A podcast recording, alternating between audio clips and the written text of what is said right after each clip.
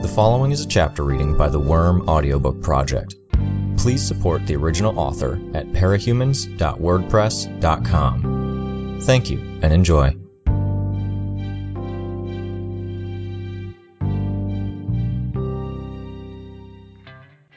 If each of the tens of trillions of universes were like pictures, then they were organized into a mosaic, constantly rearranging itself and shuffling.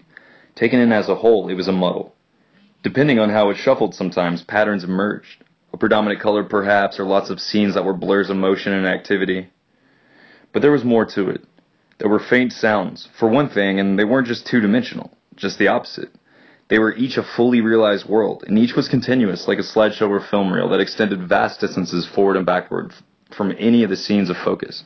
Things got even more complicated when each of the slideshow reels forked out and branched as they moved further away. The only thing stopping them were the terminus points. The first terminus wasn't complicated. The now, the present, it moved inexorably, steadily forward, consuming the individual realities as they ceased to be the future head and became the now. The other terminus was somewhat more ominous. Every branch ended at some point, some sooner than others. Dinah Alcott knew that those branches were ones where she had died. Right now, there were a lot of them, more coming into view with every passing second. Almost all of the images in the mosaic were either black or crimson. Either the lights were on and everything was covered in blood, or they were off and she was effectively blind. She concentrated and the mosaic organized into two portions, one slightly larger than the other. In one half, that death terminus came very soon, and the other, it was some distance off.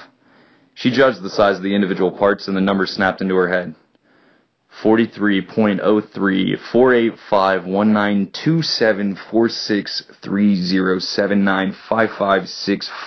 percent chance she would die in the next 30 minutes. The chance was steadily ticking upward with each passing second, with possible realities becoming impossible and fading from her view, or being replaced with other possibilities effectively shifting over to the other side. Anxiety crept up on her. She wanted her candy to take the edge off, to help her clarify her thoughts. She knocked on the door to her room. She heard Coil say something on the other side and tested the knob. Finding it unlocked, she stepped through. Coil sat at his desk, on the phone. She didn't want to talk to him, but she wanted to die less. It's unfortunate, Coil was saying. Set up recon, call in secondary team to ensure 24-7 surveillance. We'll want a replacement for our Leah. The moment they start recruiting again. Yes, good. Let me know. He hung up. Coil? What is it, pet? 44.20383% chance I die the next half hour. He stood from his desk. How? Blood or darkness, don't know. The chance I die in the next 30 minutes? She thought and felt the mosaic shift in a new configuration. Coil's face predominated, each tiny scene active, speaking and alive in some unmoving or dead in the others. 42.709% for the worlds where I don't die. Don't know about the worlds where I die first. And say, Mr. Pitter, the chance he dies? Forty point, she stopped as Coil raised his hand. So whatever it is, it happens here and involves everyone here. Chance of survival if we leave? 10.664. No. Chance the average person in the city lives if we leave? 99 point. So we're targets. It's not an attack on the city if we mobilize the squads. To one decimal place? 48.1% chance I survive. 49.9% chance you survive. No difference. Worse, if anything, he said. She nodded and he rubbed his chin, thinking. Time was running out. She fidgeted. I need some candy, please. No, Pat, Coil said. I need you focused. What? She interrupted him, which always she tried to avoid doing, but she was feeling desperate. Please, I've been using my power a lot. I'm gonna get a bad headache, and then I, I won't be useful to you. No, he said, with more ferocity than she expected. Pitter isn't here to administer it and won't be until the situation's over. Listen, chance that we survive Crawler's attack if my soldiers use their laser attachments I provided? The purple beams? Crawler. It took her a second to get her mental footing. Coil was using his power. She wasn't sure how it worked, but she could always tell when he was doing it because the numbers always started changing all at once, and he knew things he couldn't. He'd know about things and numbers she might have told him, except she didn't remember telling him. 39.1. If I deploy the travelers that are on the side at the moment, 30 point. He pushed his monitor off the desk in a fit of anger. It crashed into the floor, pieces of screen rolling and sliding on the rug at the end of the room. Striding around the desk, he seized her by the arm, pulled her out of her office. Candy, please, she said, whispering. No. Gripping her wrists so hard it hurt, he drew her into the main area of his underground complex. Get battle ready, Coil shouted. It was so out of character for him to shout. Threat incoming! The soldiers that were at ease in the lower area of the base jumped to action, grabbing weapons and protective wear. It wasn't going to make a difference. The numbers weren't changing enough, but he was already upset, so she didn't tell him that. Trickster, Oliver, and Sundancer appeared, running along the metal catwalk. Sundancer had her mask off, and her perm blonde hair was damp against her scalp with sweat. Oliver was in casual clothing, like Trickster. He was good looking, his features chiseled, athletically built. Trickster wasn't. He had a hooked nose and long hair that didn't suit him, but she knew he was smart, and she would have guessed it even if she didn't know, just going by the way he looked at stuff. What's going on? Trickster said. My pet has graciously informed us that Crawler of the Slaughterhouse Nine is less than 30 minutes away from entering this complex and murdering us all. Suggestions outside of the obvious would be appreciated. Trickster and I could go and try to stop him, Sundancer suggested. Outside of the obvious, Sundancer, I've asked my pet. You try that and we're all more likely to die. Why? He's a regenerator, Coil answered, sounding irritated at having to explain, and he regenerates exceedingly quickly. More to the point, he has the added advantage that any part that grows back is stronger than it was before, typically with extra features, growth, and increased durability to render him more resistant to whatever hurt him or give him other capabilities. These adjustments are not only permanent, but he's been working on it for some time. Trickster added, I read up on these guys after you mentioned them the other night. Crawler eventually becomes immune to whatever was hurting him, and he's that much less human afterwards. He wants to get hurt, wants to further his transformation like a crazed masochist or someone with a death wish. Throws himself into suicidal situations and then comes out even stronger. Which may be why he's here. The soldiers? Coil shook his head. He's immune to conventional ammunition and explosive, and most likely to most unconventional forms of ammunition and explosives as well. The laser attachments might have some small effect, but not enough to draw him here. Which makes me wonder all of a sudden how he found us, Trickster added. Coil shook his head. One thing at a time. If he is here because he's seeking someone who can harm him, the only individuals on site who are capable would be Sundancer and your Noelle. That gave the three teenagers pause. Noelle? But who even knows about Noelle except Coil raised his hand to silence Trickster. Pet the chance that Crawler would seek out Noelle first given the opportunity? She felt the images filter out until she was looking at a pattern of scenarios. The vague shape of the hulking figure, the open vault door, the images snapped into two groups, one vastly larger than the other. 93.4%. Shit, Trickster swore. That's why he's here. Just like Leviathan. Crawler's coming after her? I find every piece of evidence we gather only supports our working theory on your teammate, Coil said. He turned to Dinah. The chance of survival if we're to give him what he wanted? Give him access to a Noelle?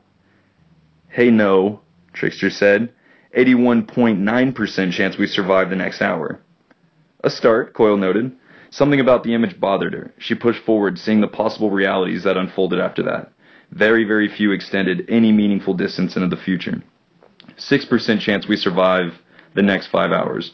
Coil stopped and sighed. Thank you, Pet, for clarifying that. She nodded. Awesome, Trickster responded, his voice thick with sarcasm. With a more serious tone and expression, he said, Let's not give him access to Noelle. Agreed? Agreed, Coil conceded. Any further ideas? Time's running out. She looked at the numbers for herself, even though she felt the initial throbbing pains at the base of her skull that foretold the encroaching headaches. 53.8% chance I die in the next 30 minutes. Pet, Coil said. What she didn't get from his tone, she grasped from the vague images she saw of her most immediate possible futures. No, she pleaded before he'd even told her what he wanted. It's necessary. I want you to look at a future where we survive, and I want you to tell us what happened. No, please, she begged. Now, pet. Why is she so against this? Trickster asked. Headaches, Dinah answered, pressing her hands to her head. It breaks my power. It takes days, sometimes weeks before everything is sorted out and working again. Headaches the entire time until everything is sorted out. Worse headaches if I try to get numbers in the meantime. Have to be careful. Can't muddle things up. Can't lie about the numbers, can't look at what happens, or just becomes chaos. Safer to keep a distance to make and follow rules. Safer to just ask the questions and let things fall into place. We don't have time to play 20 questions, Coil said. Would you rather die? Would she? She wasn't sure. Death was bad, but at least then she'd go on to the afterlife, to heaven, she hoped. Finding an answer and surviving would mean days and weeks of absolute hell, constant pain and not being able to use her power. Pet, Coil said, when she didn't give him an immediate response. Do it now, or you won't get any more candy for a long while. She could see those futures unfolding.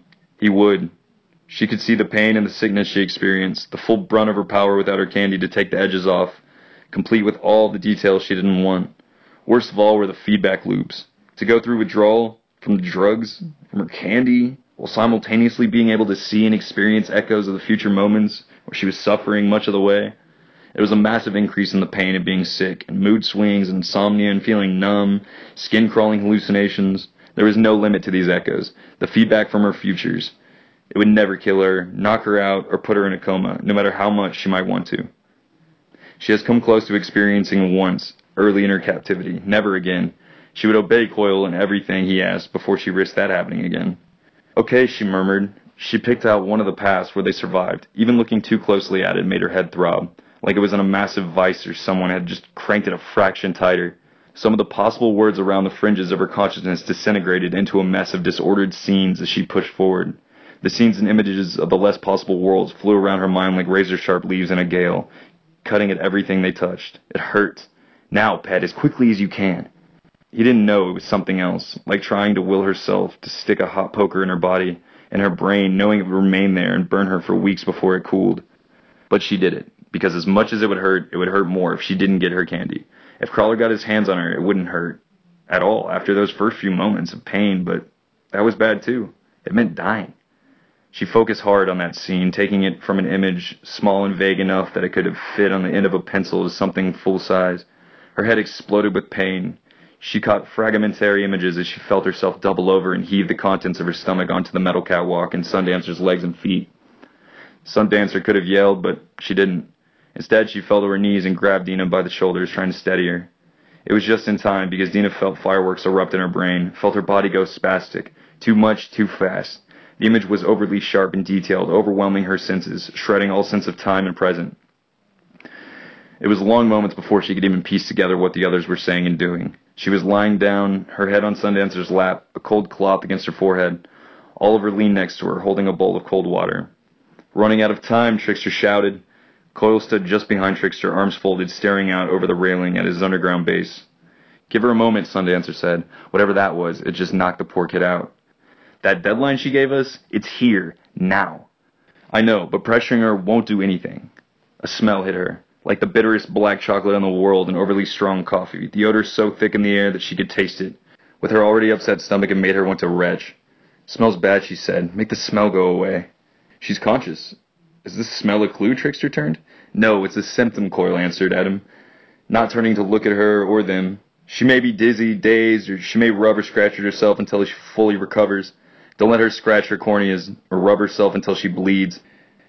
Dinah tried to recall what she'd seen. Darkness. You mentioned that earlier, Pet. We were in the dark and it smelled like meat. It smelled like sweat, too, when we were all pressed and close together. Where? Coil asked. There was a big metal door in front of us. Big. The vault door downstairs. Noelle's room, Trickster said, an instant before Dinah put the pieces together. How many of us, Pet? Everyone here was there. She looked towards the soldiers. Is she there? She was, yes. Coil turned and swept her up in his arms. Her skin crawled at the contact of her body against his. She didn't say or do anything about it, in part because she wasn't able to. Too sick, hurting too much. The other reason was because she had seen the numbers shift each time she flinched away from his touch or made her disgust known. Little differences. He was angrier with her, more curt, if she pulled away, if she complained about it. There was safety in the numbers, in following the rules she set on herself. It kept her power in order. It ensured Coil was tolerant with her and meant she didn't have to go without her candy for even a short time. Coil took the stairs two at a time as he descended to the ground floor, Trickster, Oliver, and Sundancer hurrying after him.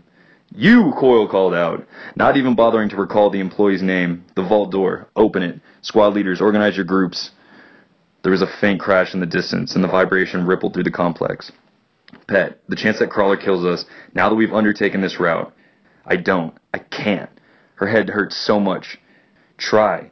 In his hard tone, she heard unspoken threat of having her candy taken away. She did. The scenes had no order to them.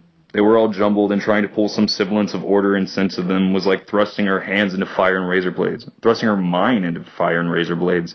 A long groan of pain was drawn from her throat, and the strength went out of her body. You're killing her, Sundancer gasped. No, Coil said, as if from a place far away. I've had her use her power to check. This may be miserable for her, but she can't die from it.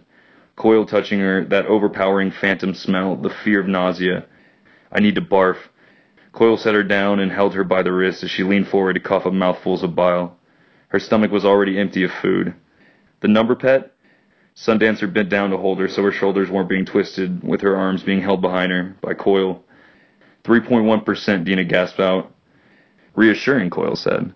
The vault door opened before them. Trickster, would you announce our imminent arrival to Noelle? Yeah, Trickster sighed. Fuck, I hate to do this, but can I get a number? Trickster! Sundancer admonished him, sounding horrified. You can see how much pain it's causing her. It's important, kid. What's the chance that Noelle kills us? There was another series of crashes closer. Dinah shook her head. Please, I just want to put everything back together. Every time I use my power, it falls apart and it hurts. Pet, it's the last question we'll ask you tonight. I promise, Coil said. So she did. She reached for the number. It can't kill me. It doesn't do permanent damage. It just hurts. It's my brain telling me my power shouldn't be used to find answers like that. The words she used to convince herself did little to soften the pain that came with digging for a number once more. She screamed and tears flowed down her face as she sank into Sundancer's arms, screwing her eyes shut. 9.8% she managed. Was she being carried? They were venturing inside past the first two heavy vault doors. How much time had just passed? Where was Trickster?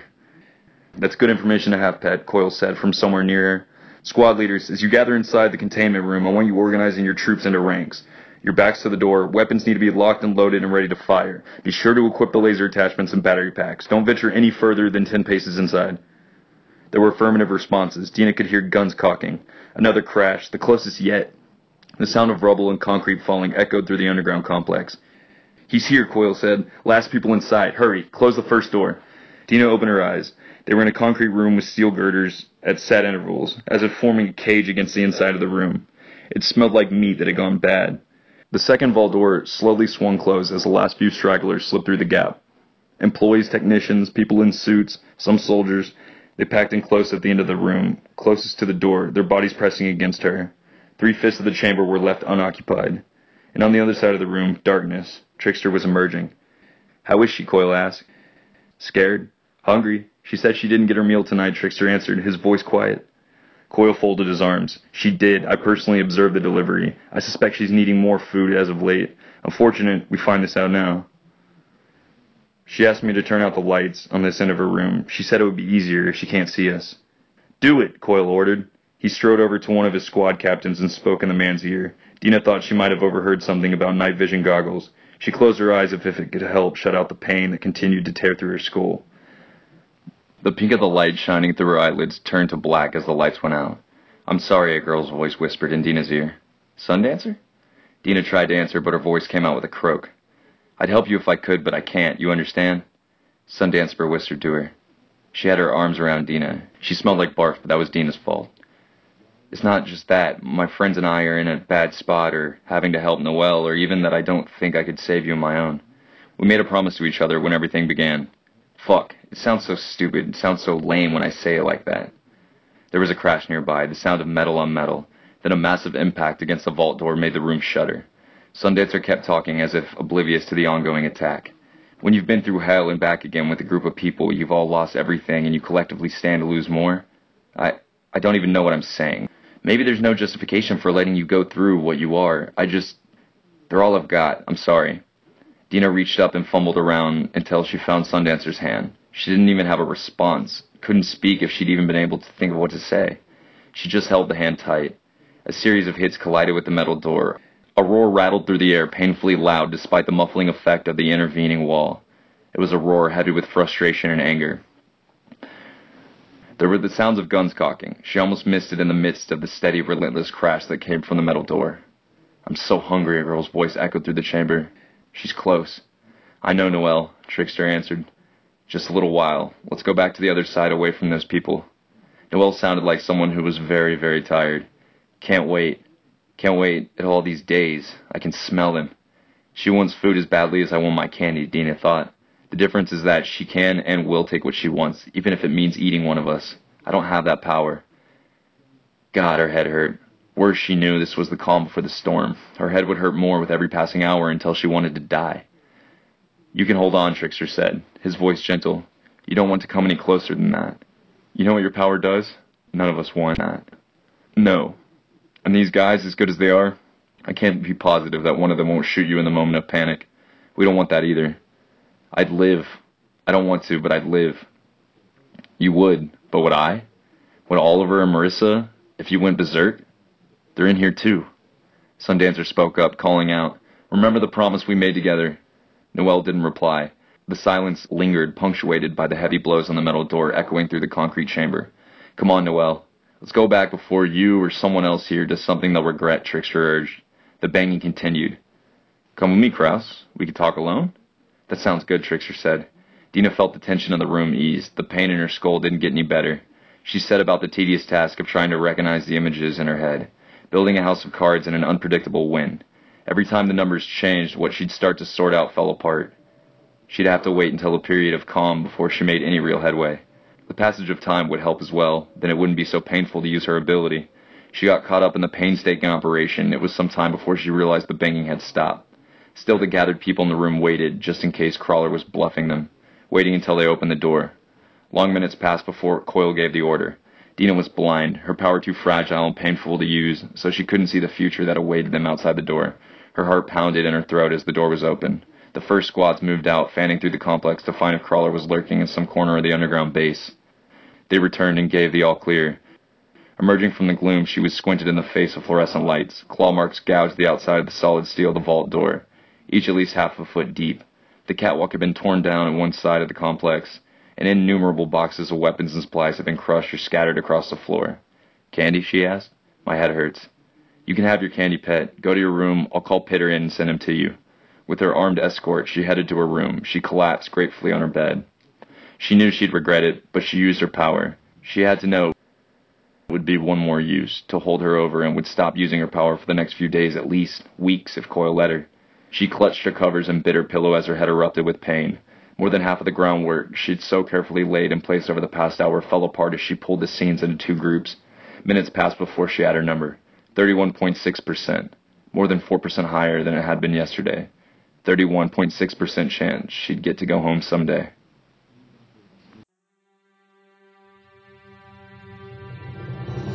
Hi, this is Rain. You just finished listening to a chapter from Arc 11 Infestation from the web serial Worm by J.C. McCrae. This chapter was read by Cody Smith and is brought to you by the Worm Audiobook Project.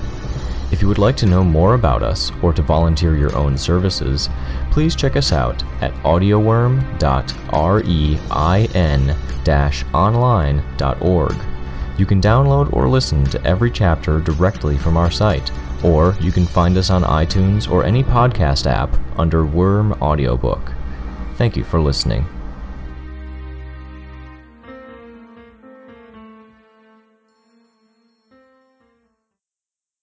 Like a crazed misogynist.